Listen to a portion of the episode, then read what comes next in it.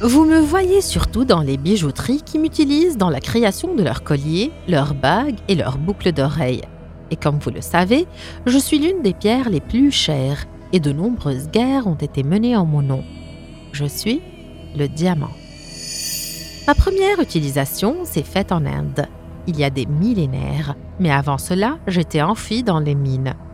Puis, ma popularité a augmenté au dix-neuvième siècle, après que les méthodes de production ont commencé à se développer en même temps que les routes commerciales entre les pays. Scientifiquement, je suis composée de carbone, c'est-à-dire du charbon, et uniquement du charbon. Et j'ai été formée sous des conditions de haute pression et de température auxquelles j'ai été exposée au cœur de la Terre et à une profondeur de cent cinquante kilomètres. Et cela a bien sûr pris des millions d'années. Et j'ai aujourd'hui la forme cristalline que vous connaissez. Quant à mon nom, almas ou diamant, il est dérivé du mot grec adamas, qui signifie « difficile à plier ou à déformer ». Pour cette raison, vous comprenez que je suis très dure et qu'il est difficile de me briser autrement que par des procédés industriels qualifiés ou par des machines modernes et spécialisées. En fait, il n'y a pas de diamant pur. Je suis généralement très transparent, mais je peux avoir des couleurs telles que le jaune, très rarement le vert et le bleu également. Ces couleurs apparaissent selon les conditions de ma formation ou les impuretés qui se sont mélangées lors de cette étape. Et quand je suis extrait, la plupart du temps, je n'ai pas la forme que vous connaissez.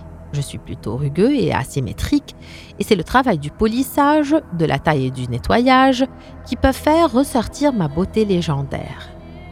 De nombreuses légendes parlent de moi. Les gens pensaient que j'avais des propriétés magiques, que je pouvais guérir toutes les maladies, ou que je rendais leur esprit à ce qu'il avait perdu. Et bien d'autres pouvoirs, en plus d'être un symbole de vertu et de générosité. Mon utilisation la plus connue est dans les bijoux. Il y en a d'autres que certains ne connaissent peut-être pas. Je suis utilisée dans les outils de forage pétrolier. Je suis également utilisée dans les équipements spatiaux, en plus de la coupe du verre, du marbre et bien d'autres matériaux durs lorsque je ne suis pas bon pour la taille.